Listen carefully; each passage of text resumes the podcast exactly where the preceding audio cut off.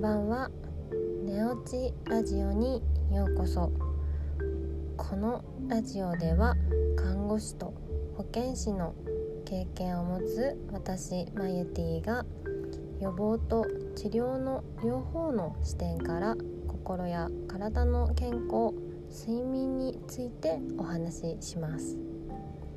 このラジオは夜23時に配信するのでぜひ寝る前に聞いてもらえると嬉しいです。皆さんいかがお過ごしですか？お元気ですか？体調は崩されていませんか？はい。もうだんだんと季節も秋になってきました、うん、私の住んでいるところではこうだん周りがだんだんと金木犀が咲き始めてあのすっごいあのいい匂いをしております、うん、ちょっとねあの歩く時とかマスク下げて 匂いあの吸ってみたいな感じで秋を楽しんでおります、うん、だんだんとね日の長さも短くなってきているなっていう風に感じます。夕方もあっという間にあれもう暗いなっていう風に感じたりして過ごしております。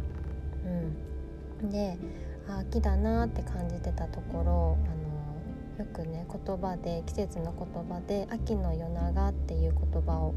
あの見るなと思って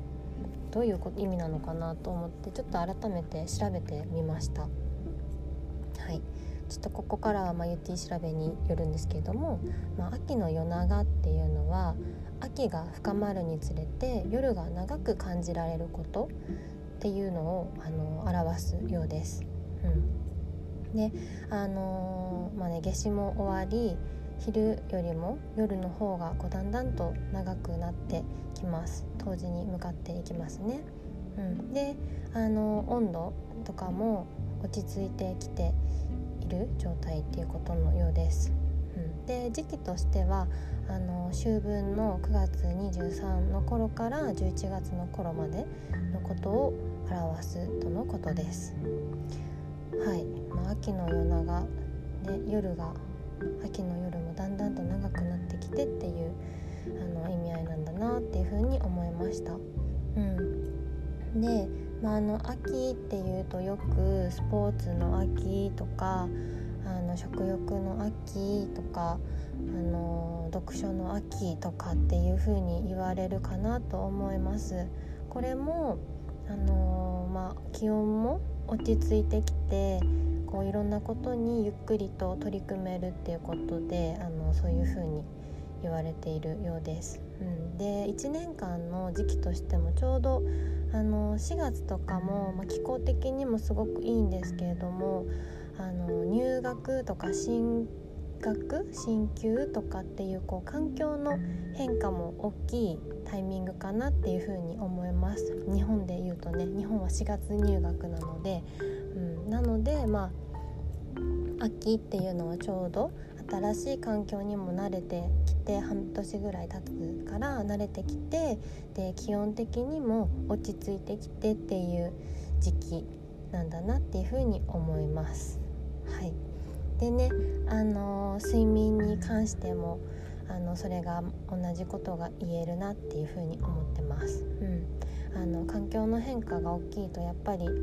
生活リズムを作っていくことが大変なので少し落ち着いてきた状況の落ち着いてきた今の時期ぐらいにちょっとこう自分の睡眠を見直すのがちょうどいいタイミングだなっていうふうに思います。今日は秋の夜長にかけてちょっとお知らせがあります。はい、秋の夜長読書の秋ということであの朗読の方をあのしたいなと思っております。はい、であの一番最初朗読は「星の王子様」を明日したいなと思っておりますのでまた是非お会いできたら嬉しいなと思っております。はい秋でね季節の変わり目で気温の変化も大きいため皆さん体調の方を崩されないように是非あのゆっくりお風呂に入って休んでください。はい。それでは今日も一日お疲れ様でした。また明日お会いしましょう。おやすみなさい。